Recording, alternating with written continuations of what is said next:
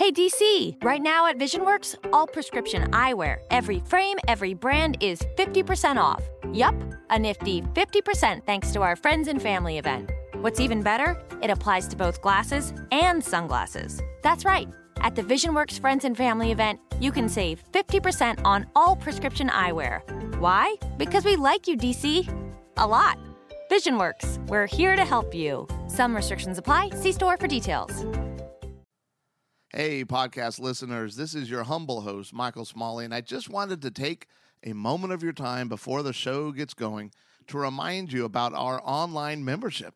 It is an incredible resource to help you build a better relationship where we have taken all of our best video series and converted them into online courses. You can check out how to become a member at smalleyinstitute.com. Well,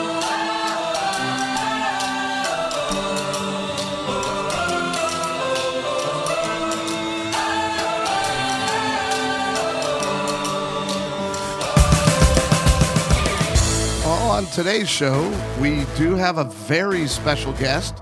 And per usual, I tried and wanted to come up with something creative, you know, some cool introduction that would pique your interest. But then, but then I went to her website and found the perfect introduction. So this is something I just uh, easily stole from Laura Doyle's website, but it says Laura Laura Doyle was was great wife material until she actually got married. When she tried to tell her husband how to be tidier, more romantic, and more ambitious, he avoided her. She dragged him to marriage counseling and nearly divorced. When she interviewed women who had what she wanted in their marriages, she got her miracle. The man who wooed her came back. Welcome to Smalley Marriage Radio. I am your host, Michael Smalley, along with my extraordinary co host. Seth Johnson, And on the phone right so now. we have the author of The Empowered Wife, Laura Doyle, who had that amazing, creative, and humorous introduction on her homepage of her website. Laura, welcome to the show. Thanks. Great to be here. So, who wrote that for you? Was that something you came up on your own? no, it's all it's so embarrassing. How could someone else write that for me? it's, it's it's all true, but yeah, that's that's what actually happened. I thought I was the perfect wife, and then I actually got married, and uh, it, it kind of went downhill from then. I I just couldn't I couldn't see any harm in telling my husband how he could be more romantic or be more ambitious or eat better or, you know, do a better job with the chores around the house. But it turns out that helpful in wife language actually equals critical in husband language. and that's what I learned. So um, a few years into our marriage, we were it was very painful actually we were really distant he was avoiding me he would rather watch reruns on TV than spend time with me or even make love to me. And so I knew there was something wrong with him. There must be something wrong with him Right. because that didn't seem normal. So that's that's when I came up with the the idea that um, I would take him to a marriage counselor and she would fix him so that I could finally be happy because that's how it works, I think. right.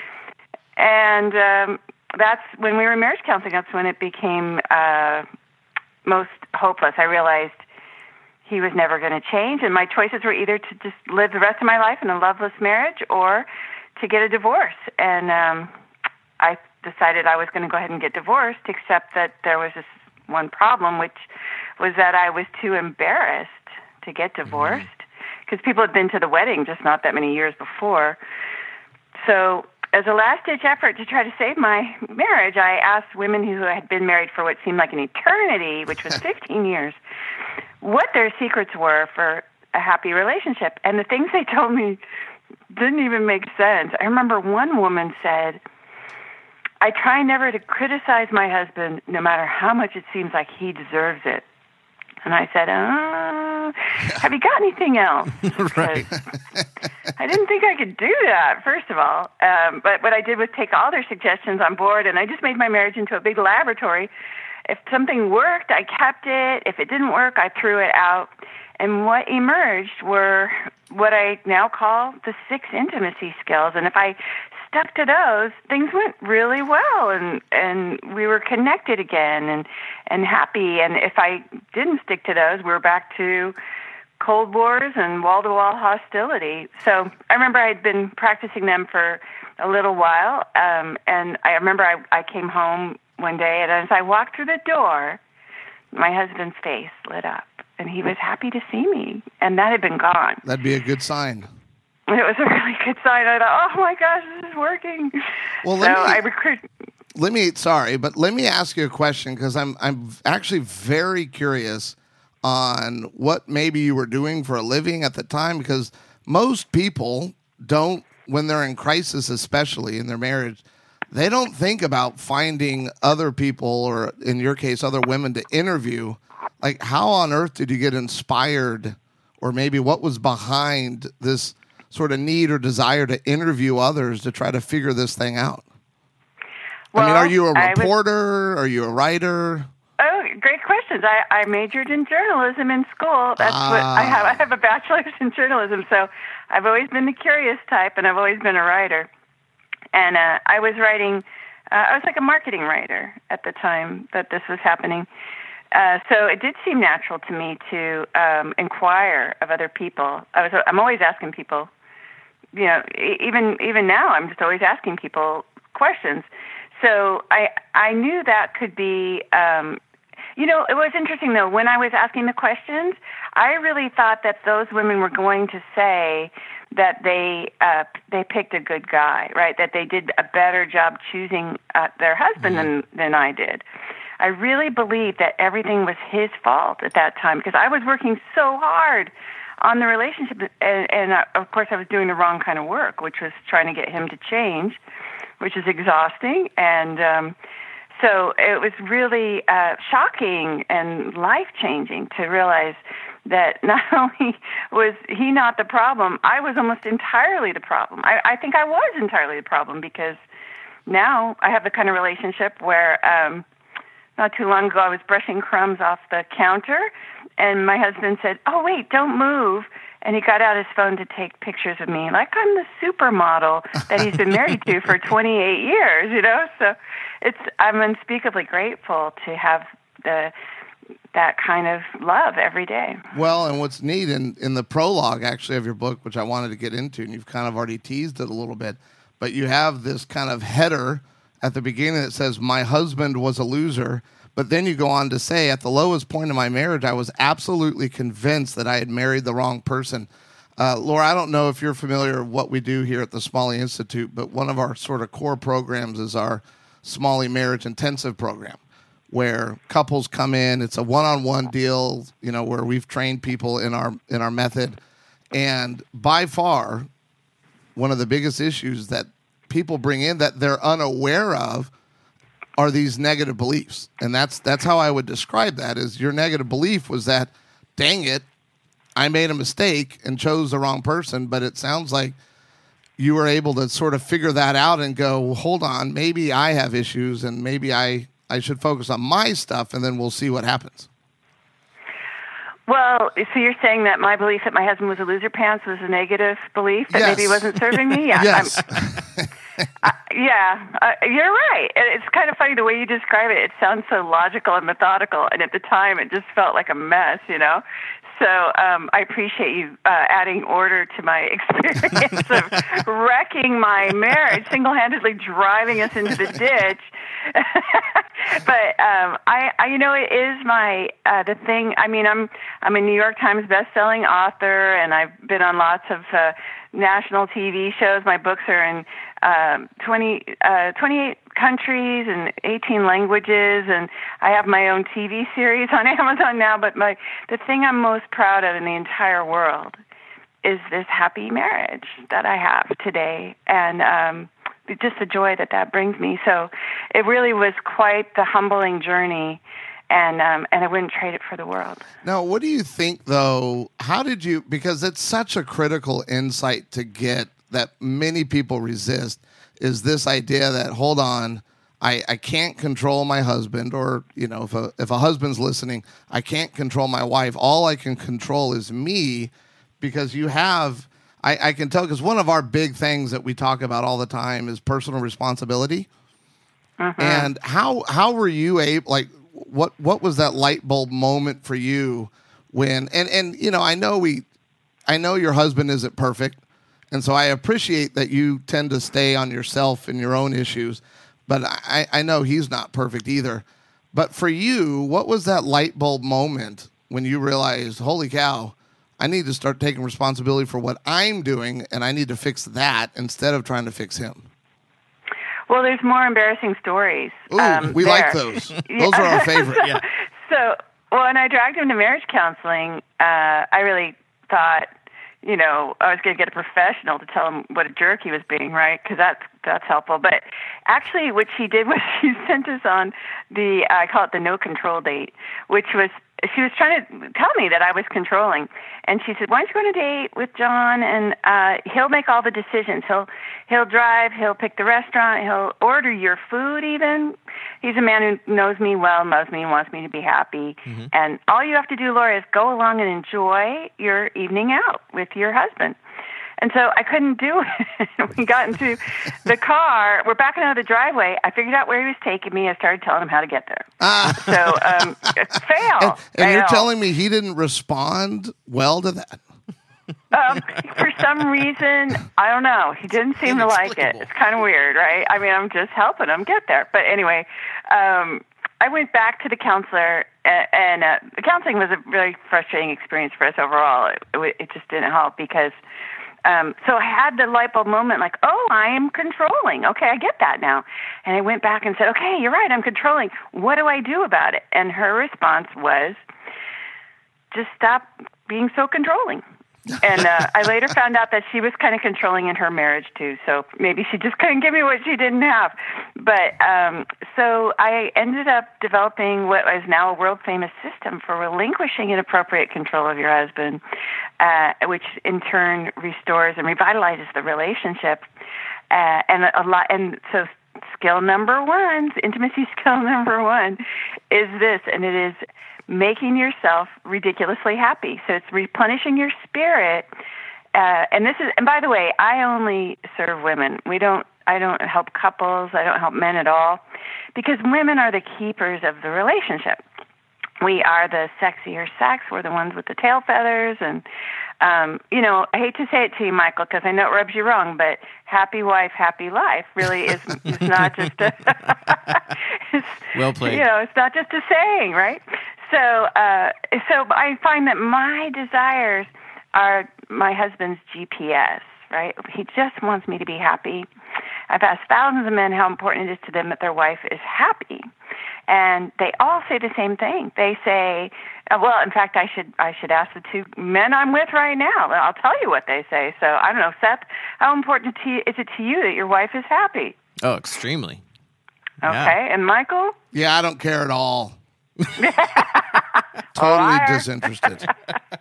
totally. Okay. Um, yes, I, I well, would agree. I would answer. agree. I would agree. so they all say that. They all say Yeah. it's like it's very important. It's the most important thing. Or a guy in Great Britain said it's imperative. So knowing this, if I make myself happy, that's actually a wonderful gift to give my husband.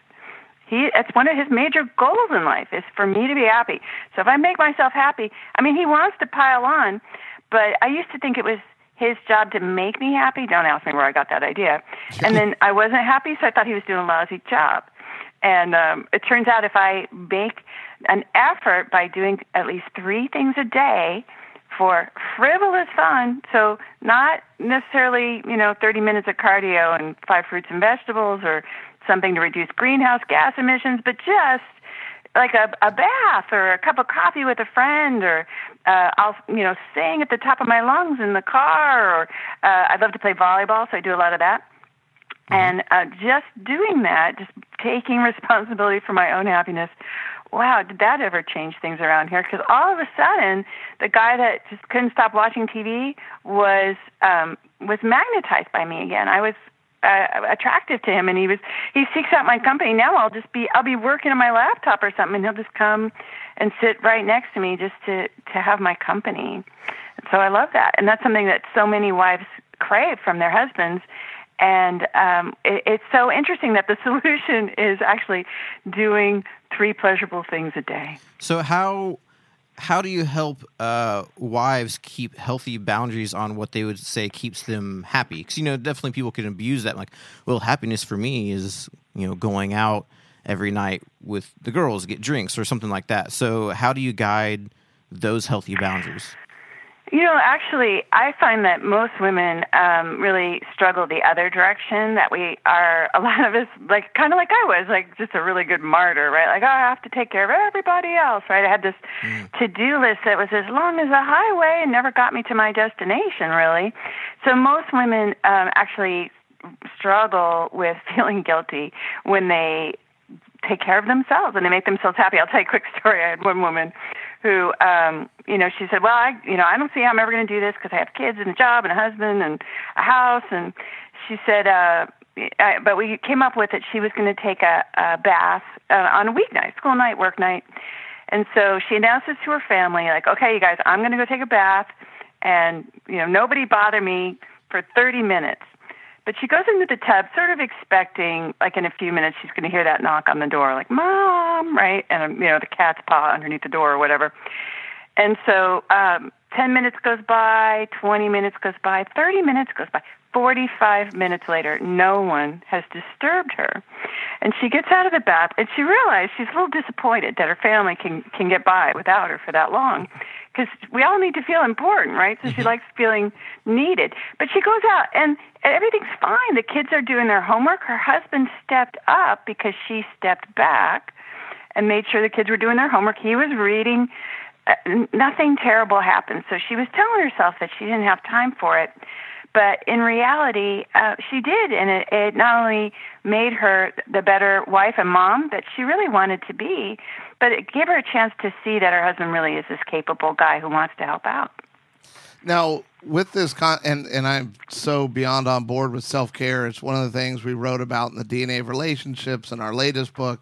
Is is how critical that is for I need to be okay regardless of my circumstances or other people. But the point of self care that I've always felt, and I'm curious on if you agree with this, for me, the point of self care is so that I can love others better. That's what sort of keeps it from turning into self centeredness as opposed to self care. It's a great way to look at it. I mean, um, you know, it's. I think uh, for most women, I, I, a lot of times when we get to skill number one, and they say, "Look, this is the indispensable first step to all the other skills," you're not going to be able to do any of the other skills if you don't do this one. And a lot of them are kind of like, okay, yeah, yeah, self care, right? We've all heard about self care, and it's kind of easy to dismiss. So it really is a great perspective to say, look, you can do this in service of your husband, in service of your kids, in service of your marriage, in service of um, being a better employee, coworker, daughter, uh, sister, right? This is how you get there. So I, I really love that perspective, Michael, that this is something you, it, yeah it's not selfish but sometimes women feel selfish getting there right and it's like one of the conversations i had early on with my own wife amy is i started grad school before she did and she really didn't have any plans to do graduate work in psychology to kind of join the family business but one of my big things in trying to encourage her was that for me, graduate school and her being able to be a professional and, and be a counselor or a coach or, you know, in this relationship industry was that I felt for her, she just wasn't that quintessential stay at home mom. And I and, and it was like what's funny is I think I finally won her over to to pursuing it is when I said, "Honey, this isn't going to take away from you as a mom because she was raised in the South in Texas. It's like women are supposed to be at home you know, with the children, and that's their job.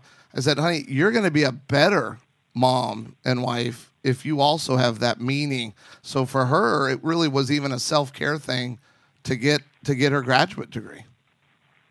Yeah, that makes absolute sense to me. And this is so. This is what's interesting, right? When I was the armchair quarterback of my husband's life, like by controlling everything he did, it felt a lot safer than showing up for my own life, which turned out to be really scary, right? Because I, I, you know, I ended up writing books and and some people really hated them actually. I had they were quite quite controversial when they first started coming out. And uh i just remember like i'd get invited to speak somewhere and i'd never spoken in front of a live audience. And i it, it was it was terrifying. And i thought well yeah, it, no wonder I just wanted to sit back and and uh, you know tell him how to do things. That, that that takes a lot less courage. So there, and and the other thing that emerged that I thought was so interesting was this realization that as a woman, I'm not just a smaller, less hairy man. You know, I have unique feminine gifts that um, the world needs, my relationship needs, that that we we all benefit from if I if I honor those and I had no idea about those. But my uh, my parents are divorced. I was following a failed recipe by just doing what I saw dear old mom do, and um, you know, no one no one gave her the the skills that she needed to be successful. No one ever taught her, and and that's something that I, I try to emphasize to women who are struggling in their relationship and just feeling lousy about it. It's like, gosh, you know, if no one ever taught you to play the piano and you sat down to to play it, you wouldn't just think, wow, I hope I'm good at this, right? We we all need to be trained. And but I think that because we are so powerful in relationships as women, that it's kind of like Spider-Man with great power comes great responsibility. So we have this responsibility to learn these skills and then in turn honor those desires, whether it's to go to graduate school or to have another baby or to uh, work part time or to have a garden or whatever it is, because uh, desire is the seat of feminine power. And so this is one of the, the skills that we teach is um, how to express your desires in a way that inspires and it's really all about saying things in such a way that your husband can hear it and actually do something to about it to make you happy. And I have the unfortunate habit have just complaining about things. So I would say, for instance, um, John, this kitchen is a disaster, right? And my husband can't even really hear me when I'm complaining. So all he heard was John, blah blah blah blah, right? but if but then I just say it in the positive. If I just said, John, I I would love a clean kitchen. You know, he he would actually jump up and go, "Okay, I'll I'll clean the kitchen." I couldn't believe it. You know, it was just a miracle because I've been spending all these years, you know, begging and pleading and complaining and all these other things. So expressing, you know, he's been doing the dishes uh, now for I, I don't know, like over 15 years. I don't even do them anymore because he knows it makes me happy. And so anything that I can, and I have a couple of great examples of this. I just heard about this week. One was um, this woman um, who wanted to, she was just practicing expressing her desires. Uh, she didn't think her husband was going to do anything about it, but one of her desires was to have a, the driveway repaved. And so she said out loud, she said, Well, I would love to get an estimate for how much it would be to repave the driveway. She said it to honor herself and also to honor her own, um, yeah, just to honor her own desires. That's powerful to do. And so um, he, the husband didn't do anything about it. But the next day, someone knocked on the door and he said, "Hi, ma'am. I'm out uh, doing estimates for how much it would be to repave your driveway. Would you like to have one?" And she couldn't believe it. Like she, so it's just interesting how much we bring towards us. Another woman was telling me that for Mother's Day, she um, had said to her family, she said, "Well, for Mother's Day, I'd like to have a Mother's Day brunch and you know have mimosas uh, and uh, like that." And um, uh, two hours later, her sister texted her and said, "Hey, I'm having a Mother's Day brunch. Can you come? I'm going to make mimosas and frittatas." So a lot of times, just us being aware of what we want, it's not just for our husbands, but the rest of the world reorders itself and gives us the desires of our heart. Yeah, and it's important, you know, again, taking responsibility for our own emotions and and also our actions. And so how I deliver a message matters. You know, I, yeah. I, I can't tell you how many times I've had to help clients and people that come to our marriage intensive program to say, well, that's one way to word it. it's like you can't you can't behave like a prickly porcupine and then be shocked when your spouse doesn't want to be near you and doesn't that's want to respond. That's absolutely true. That's absolutely true. Yeah, it's funny because I do have, I think a lot of women come to my company, Laura Doyle Connect, with the intention like, okay, this is going to teach me to do what and what to say to finally get my husband to do what I want. And and there's some truth to that. You know, we are uh, teaching them how to speak so that their husband can hear them. But also, um, what it ends up doing is really changing your heart. Like when we talk about relinquishing inappropriate control of your husband. So one of the little cheat, I have a bunch of cheat phrases I call them, and it's really just the language to get your heart in the right place, if that makes sense. So, so if my um, my husband asked me, you know, I had kind of trained him previous to the intimacy skills that he needed to check with me on everything that he did, or he was going to get in trouble later for not doing it the right way, meaning my way. And so uh, I thought, man, this guy can't make a decision. He has no initiative whatsoever. And it was amazing when I implemented this skill. Like all of a sudden, he's got loads of initiative, and um, he ended up starting his own business and things like that. So um, the phrase that I used to defer him back to his own thinking. So it you know, it was in the beginning. It was like, what should I wear? You know, because I've been telling him that, and even though he's been dressing himself since before I was born. you know, I kind of felt like I should get a vote on that. So, um, so you know, what, what should I wear to the party? And I started using this phrase, and it, the phrase is, "Whatever you think." So one woman uh, read about this phrase, and she decided she was going to start using it with her husband. They'd been um, sleeping in separate beds for six months. She'd been going to a counselor by herself for a year, complaining about him every week. And by the way, no people, no one ever got happier by complaining about their spouse for an hour a week. So yep. that's not a very effective way to do it. I tried it, and she tried it. Neither of us had any success. But anyway, she uh, he walked up to her with the cell phone uh, bill and said, "Hey, what do you want me to do about this cell phone plan? I, I need you to tell me what to do." And so she said, "I had nothing to lose." So she said to him, "Doug, whatever you think." And he just looked at her funny, like, Who are you? And what have you done with my wife? And he said, No, no, I really need you to tell me what to do because that's how he'd been trained. And so she stuck to her guns. She said, Whatever you think. And then she added, I trust you. So he went off and made the decision about the cell phone plan. And then that night he put his hand on her shoulder and he said to her, You were so nice today.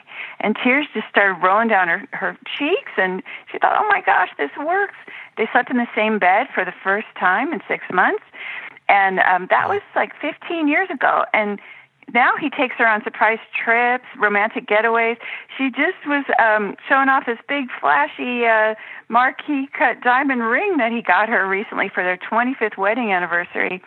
And she still gets tears in her eyes when she talks about how wonderful her marriage is and how tragic it would have been to give it all up just because um, she also thought he was a loser pants, but she didn't have the skills to um, make that marriage magical again. Yeah, and it sounds like what I hear you saying to all the ladies listening, to all the wives, is that if you would relinquish control, you're going to get a gigantic diamond in return.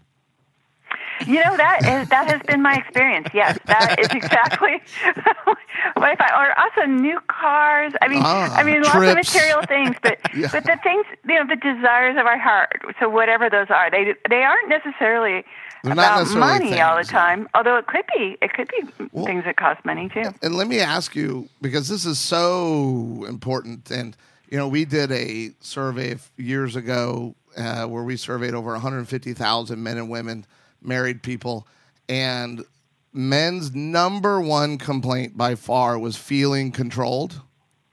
And so this this idea is so critical. What for you? How were you really able to relinquish that control? And I know that's skill number three. And so, mm-hmm. what can you tell a wife who's listening right now? Hey, honey, this is what you need to do if you're going to be able to relinquish control. Well, using that cheat phrase I just mentioned is fantastic. So, and it goes hand in, so whatever you think, right? When he's asking about something, we call it being um, on his paper. So if he's saying, you know, hey, the brakes, I can hear the brakes scraping, uh, but I think I'm going to wait until next week to take him in, right? So what happens for a wife is she goes, oh my gosh, those are the brakes of the car. Like that's a safety issue, right? She feels some fear come up. And all control is based in fear. So whenever you're mm-hmm. tempted to control, it means you're afraid of something. So it's a great question to ask yourself too, like what am I afraid of? So I remember one woman um, had she said, "Well, you know, I, I I think you're right. You know, I need to relinquish control of things, but the one thing I can't relinquish control of is his driving." And I said, "Okay, you know, why is that?" And she said, "Well, his driving's really unsafe. It's so reckless. It's just it's crazy how bad he is." And so, I so I realized her fear was that he, you know, he's going to crash the car. And so I said, okay. I said, well, uh, how many car wrecks has he been in? And she kind of just blinked a couple times, and she said, well, he hasn't been in any, but that's because I tell him what, you know, how to avoid them. I'm always telling him how to, how to not crash into things. And so, so sometimes just because we're afraid doesn't mean that the fear is realistic. Doesn't mean that it's a rational fear. So a lot of times, just picking out um, what you're afraid of and asking yourself, "Hey, is that fear realistic? And is it worth the intimacy it would cost me to try to control it? And also, can I really control it? Because a lot of times we've been saying things for years, trying to control them, and of course." Nothing ever really improves because people are pretty hard to control. Not just husbands, but other people too, right? Kids, mm-hmm. parents, everybody pretty hard to control. So the thing for me that really made the difference too was also just really looking at intimacy and control as the opposites that they are, like light and dark. Like I can have intimacy if I'm willing to relinquish control. Or if I want to be in control, well, the intimacy is going to go. Those are the options that I have. And I didn't make up those those rules, right? This is just one of the laws of the universe. And so in every moment, I get to make a choice. And at first, it doesn't feel like a choice. At first, it just feels like it's compulsory to try to control somebody because that fear comes up so quick. Um, but through uh, those questions that I just mentioned and being around other women that are making the intimacy the priority, uh, we really do see this miracle where women are able to relinquish control and strengthen those courage muscles. I like this quote by Ambrose Redmoon, he said that courage is not the absence of fear, but it's the decision that something else is more important. And I think of the intimacy as being more important in that moment. So that was all pretty cerebral, what I just said. Um, but we find that in in the real time practice, um, relying on those questions and relying on the cheat phrases, man, it gets you there pretty fast. Well, I, much faster than just stop controlling. Yeah, and I've learned over a very long career in helping folks that it really does come down to the choices I make. If I base my decisions off of emotions, that that'll get me in trouble. But at some point, I have to sort of take control of my life and say, "Hold on, this clear." And that's one of my favorite questions I like to ask people when coaching them is, "How has this been working for you?" And they just kind of look like, "Well, obviously pretty bad because we're here with you." And it's like, well, right. maybe you might be open then to trying something different. And that's, Laura, that's really what I've enjoyed about your book, The Empowered Wife, is it gives these very simple uh, six surprising secrets that it, it's it's really an education, and that's what's funny and what I appreciate about what you're doing is you know I got my master's in clinical psychology, my PhD. I should be doing traditional counseling, but what I learned very quickly, even through the educational process, is this doesn't feel very effective. And what has been proven to be far more effective is education, which really comes down to coaching and finding someone who can help you learn better how to love each other. Well, that is a tremendous thing to hear from you, Michael. I so appreciate that validation because um, that's certainly been my experience. That um, yeah, counseling. Uh, you know, there are two things that happened in counseling that actually set us back further when I look back at them. And one was, you know, I didn't realize that respect is like oxygen for for men, certainly for my husband, but really uh, I'm seeing it for all men. Mm-hmm.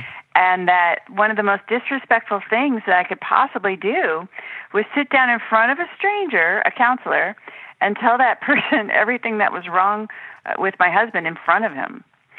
And um, I, I just had no idea that I was digging my hole much deeper by doing that. But that's exactly what happened. So, so it did more harm than good, unfortunately. And then the other thing about, uh, well, there are two other things about counseling. One is that as a woman, I um, I think women have this one of the feminine gifts, which is emotional brilliance. We're better at knowing how we feel and expressing it than men are. And our husbands really rely on us for this because our um, particularly our vulnerability is some is part of what uh, attracts men to us and causes the fascination that leads to lasting commitment. So they really rely on us to bring our feelings. And so I was doing this thing that I learned in counseling, which is you start out by saying, you know, everybody says how they feel. And my husband was terrible at it, right? He would say, yep. hungry, uh, or he'd you know, kind of ask like a question, like, uh, do I have this right? One time he said, with my hands, right? how do you feel? With my hands? And I was like horrified. I'm like, oh my God, my husband does not know how to express his feelings. And um, it turns out that is not how I get to intimacy. I thought it was. You know, I used to sit him down on the couch and have these State of the Union addresses, I call them, where it's like, we need to talk about our relationship. There's no more. Uh, fearful words you could say to a husband, I, I think that right. strike terror into his heart. Then we need to talk. And uh, I was trying to get down to the feelings thing because that's what I learned in counseling. Well, that is much more the domain of the feminine. It turns out it's not very polite to even ask a man that question. Like, you know, if there were, I was a woman wearing a bathing suit and eating pizza, I wouldn't walk up to her and say, "How much do you weigh?" And it's pretty much equivalent, it turns out. So um, that was kind of another downfall of counseling. That it actually kind of made me think he was more flawed than I actually thought when we first went in. But I think the probably the biggest problem of all is something I already referenced, which is I dragged him to counseling so she could fix him. And I think this is not that uncommon. I think it's kind of a hideout for hypocrites. I didn't go there to become a better wife. I went there to dutifully stand by while she she taught him how to be a better husband. So nobody there's actually no such thing as working on a relationship. I thought there was, but there's not. There's only working on myself. And then he responded to me so much better. Yeah, and that's that's the secret nobody wants to hear is hey, maybe I can do something different that could turn this thing around. They they typically want to point the finger and say, "Hey, this is what you're doing wrong. You fix it so I can be happy." But it sort of puts us and sets us up in that victim role. Yeah, I was very much the victim. But you know, here's here's the part that I think people do want to hear. I know women especially want to hear this because we care deeply about our relationships. You know, from the time we're really little, we start talking about them and thinking about them and uh, comparing notes about them and just writing about it and reading about it and watching movies about relationships. So, you know, empowerment in a, my relationship wears a disguise, and that disguise is accountability. You know, what am I contributing? What am I bringing? My husband is just a mirror, and when um, he's you know, when we're playing together, when we're laughing and holding hands, when he asks me to get up and dance in the living room when a swing song comes on, that's my mirror saying that what I'm bringing to the relationship is, you know, I'm the goddess of fun and light in this moment, right? I'm um, I'm a joy to be with. I'm not the porcupine wife. And when he's avoiding me, or um, oh gosh, like I'm still I'm still not perfect. Like the other night, we were at dinner, and he was telling me something about his business and I made a disparaging comment about one of his clients. I complained about one of his clients, and um, he correctly took that as me trying to control what he does in his business, and so it was a completely disrespectful comment. And I just saw his face change immediately. You know, he just kind of looked like really unhappy. And I was like, oh, oh, you know, I kind of wasn't really on my game that well. I said, um, oh, I go, was that disrespectful? And he was like, yeah. and I go, oh. And then I use this cheap phrase that I love too, which is, um, you know, I apologize for being disrespectful when I criticized your client. And that's it. I just say I just say that that first part. I apologize for being disrespectful when I. And I remember, like the first time, it just felt like sawdust in my mouth to say I apologize for being disrespectful. And also, I, I have I also thought he was going to say, "Oh no, that's okay. You weren't disrespectful." But he never did.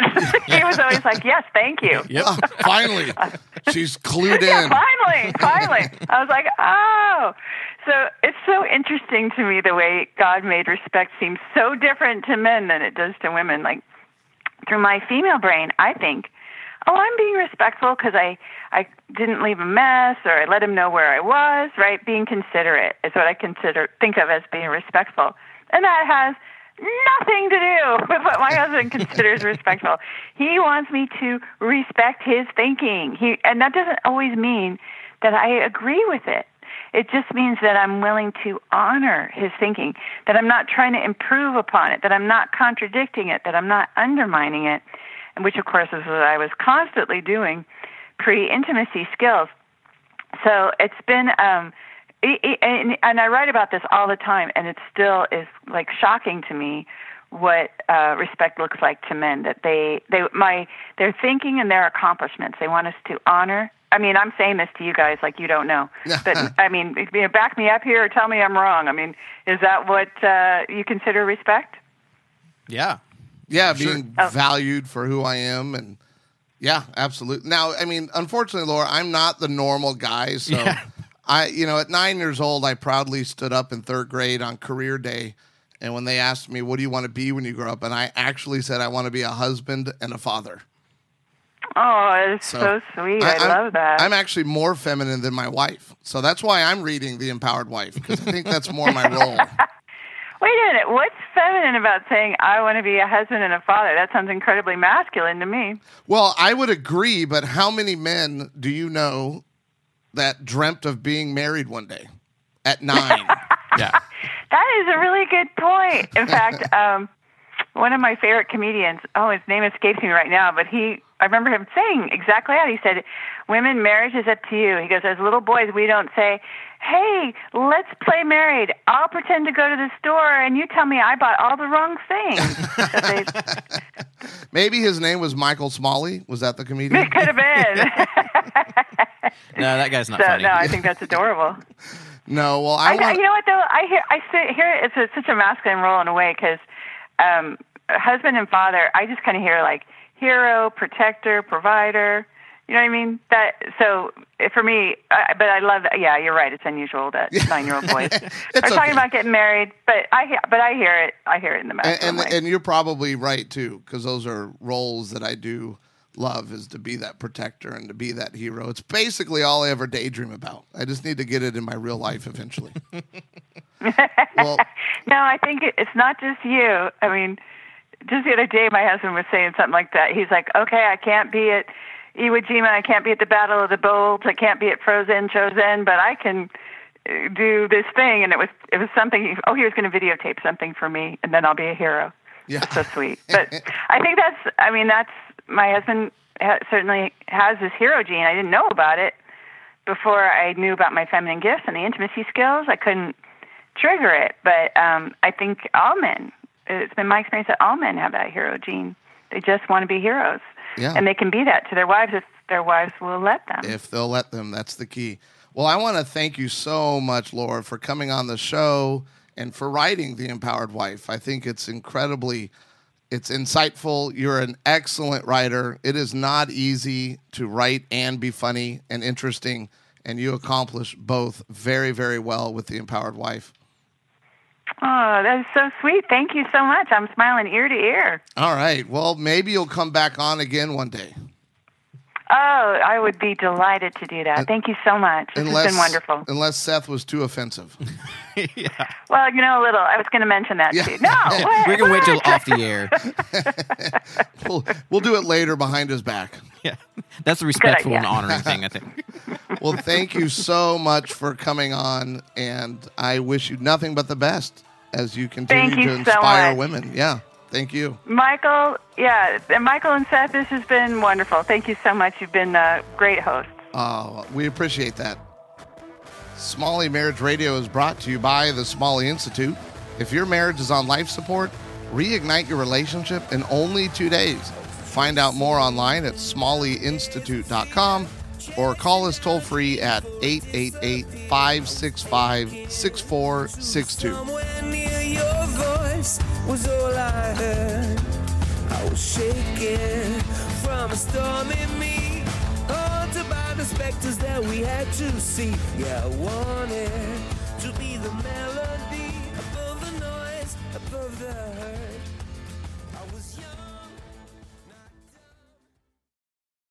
find out what's inside that church. From producer J.J. Abrams, critics are calling Overlord a thrilling combination of action and horror. And now it's 93% fresh on Rotten Tomatoes. Overlord, rated R, in theaters and IMAX November 9th, directed by Julius Avery. Did you hear the news? Metro PCS is now Metro by T Mobile. Now you get new plans with unlimited high speed data all month long, all on the T Mobile network. Check out the new Metro by T Mobile today and discover the smarter way to get unlimited. Metro by T Mobile. That's genius. During congestion, the fraction of customers using greater than 35 gigs per month may notice reduced speeds, and Metro customers may notice reduced speeds versus some T Mobile customers. Video streams at 480p. Coverage not available in some areas. See store for details and terms and conditions.